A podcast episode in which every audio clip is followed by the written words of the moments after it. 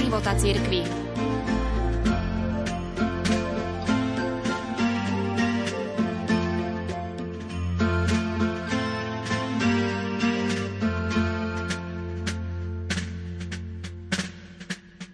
súčasnosti sme svedkami veľkých spoločenských zmien.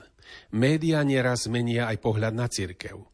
Z toho dôvodu vám ponúkam základné pravdy o pohľade a náuke cirkvi na rodinu, ktoré vyslovil kardinál Jan Chryzostom Korec v knihe K manželstvu a rodine, v publikácii, ktorá vyšla v roku 1989, v ktorom došlo k pádu totalitného režimu. Knihu vydali v Rakúsku a vtedy ju nemohol vydať pod svojím menom, pretože by to okamžite zmobilizovalo tajnú políciu. Rukopis knihy koloval už niekoľko rokov pred vydaním. Túto publikáciu, spomínal kardinál Korec, napísal preto, lebo už vtedy mu bolo jasné, že slovenská rodina je ohrozená, že mladí ľudia nie sú dostatočne pripravení na manželstvo.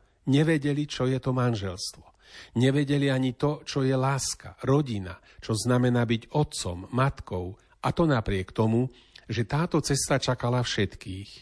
Dnes je otázka života v manželstve a rodine stále aktuálnejšia preto, lebo situácia okolo týchto inštitúcií sa ešte viac komplikuje a význam základných pojmov sa priam vyprázdňuje.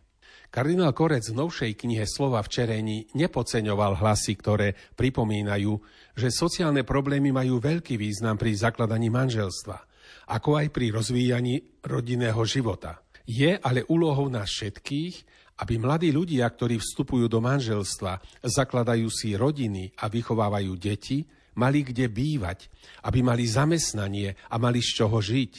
Pravda, to nie je jediný problém, prečo manželstva zlyhávajú a prečo zlyháva aj rodinný život. Pred rozvodovými súdmi nestoja len tí, ktorí nemajú svoj byt alebo dom – Neraz tam stoja takí, ktorí majú aj dva domy, ktorí majú plné komory. Sociálna otázka či sociálna núdza určite nie je jediným dôvodom, prečo sa rozpadajú manželstvá, prečo sa rozširuje počet nešťastných manželstiev a nešťastných rodín.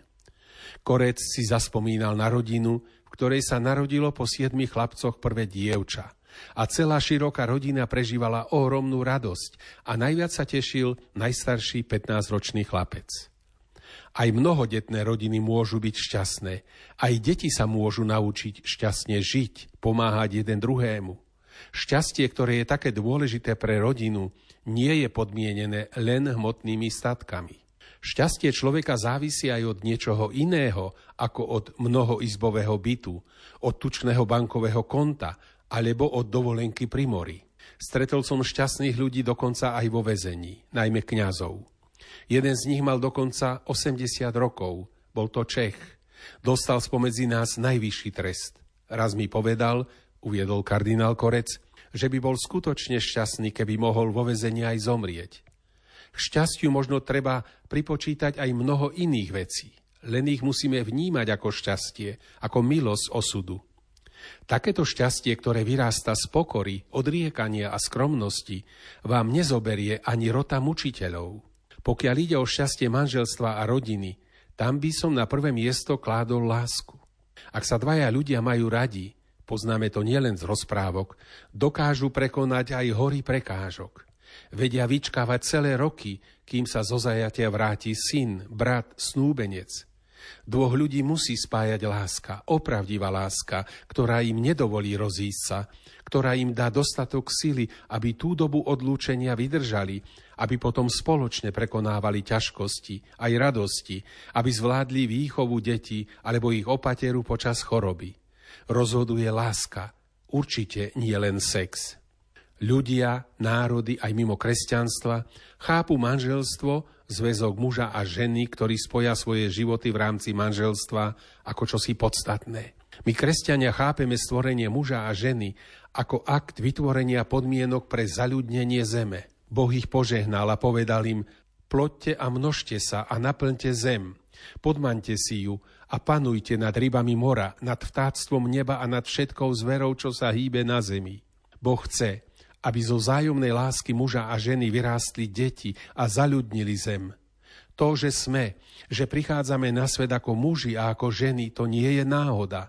To je čosi, čo vyrastá až z Božieho srdca. Muž a žena sa preto spájajú manželským zväzkom, aby z ich lásky vyrastli kvety a plody, aby dali deťom život. Boh nám dal život ako dar, ktorý sa musí obnovovať. Samotný život je poslaním tento život zachovávať a rozmnožovať. Nebyť toho zámeru, ľudstvo by vyhynulo.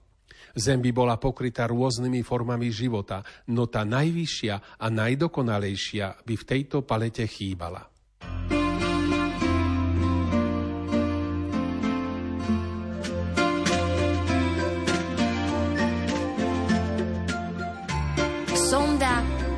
Života cirkvi.